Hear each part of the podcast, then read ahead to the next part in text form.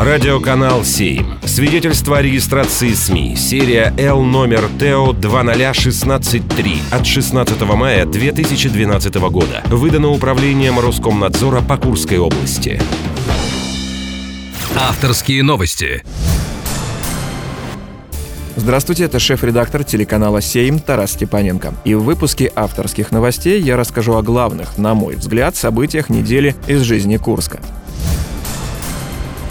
Курск прибыла икона знамения «Курская коренная». В понедельник крестным ходом ее перенесли из Свободы в Знаменский собор. В Курске святыня пробудет до 2 октября. Событие не рядовое, не только значимое для Курска, но и для других, для православных людей в стране и в мире. А еще этот день мне запомнился тем, что было трудно проехать по Курским улицам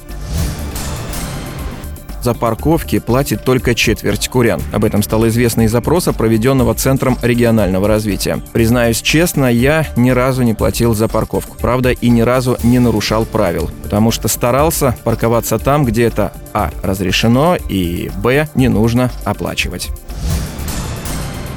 Два курских клуба сыграют в финале четырех баскетбольного Кубка России. Неожиданно сложным получился матч в Новосибирске у курского «Динамо». Потребовалось дополнительное время, чтобы определить победителя. А вот в этот же день в спортивно-концертном комплексе в Курске проходил матч между «Инвентой» и УГМК из Екатеринбурга. К слову сказать, УГМК — это не только действующий чемпион России, но и на тот момент действовавший обладатель Кубка России. Невероятный по накалу матч, и теперь обе команды из Курска сыграют в финале четырех.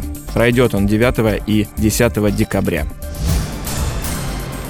Завершу свой обзор новостью о телерадиокомпании «Сейм», которая отметила 15-летие. На счету коллектива многочисленные награды и звания лауреатов различных всероссийских и региональных конкурсов и смотров. От себя добавлю, дорогие слушатели, посмотрите обязательно праздничную программу на телеканале «Сейм». Она будет посвящена журналистам. Вы увидите нас совершенно в необычном виде. Такой мне запомнилась неделя в Курске. Она была наполнена событиями и была хорошей. Это был шеф-редактор редактор телеканала «Сейм» Тарас Степаненко.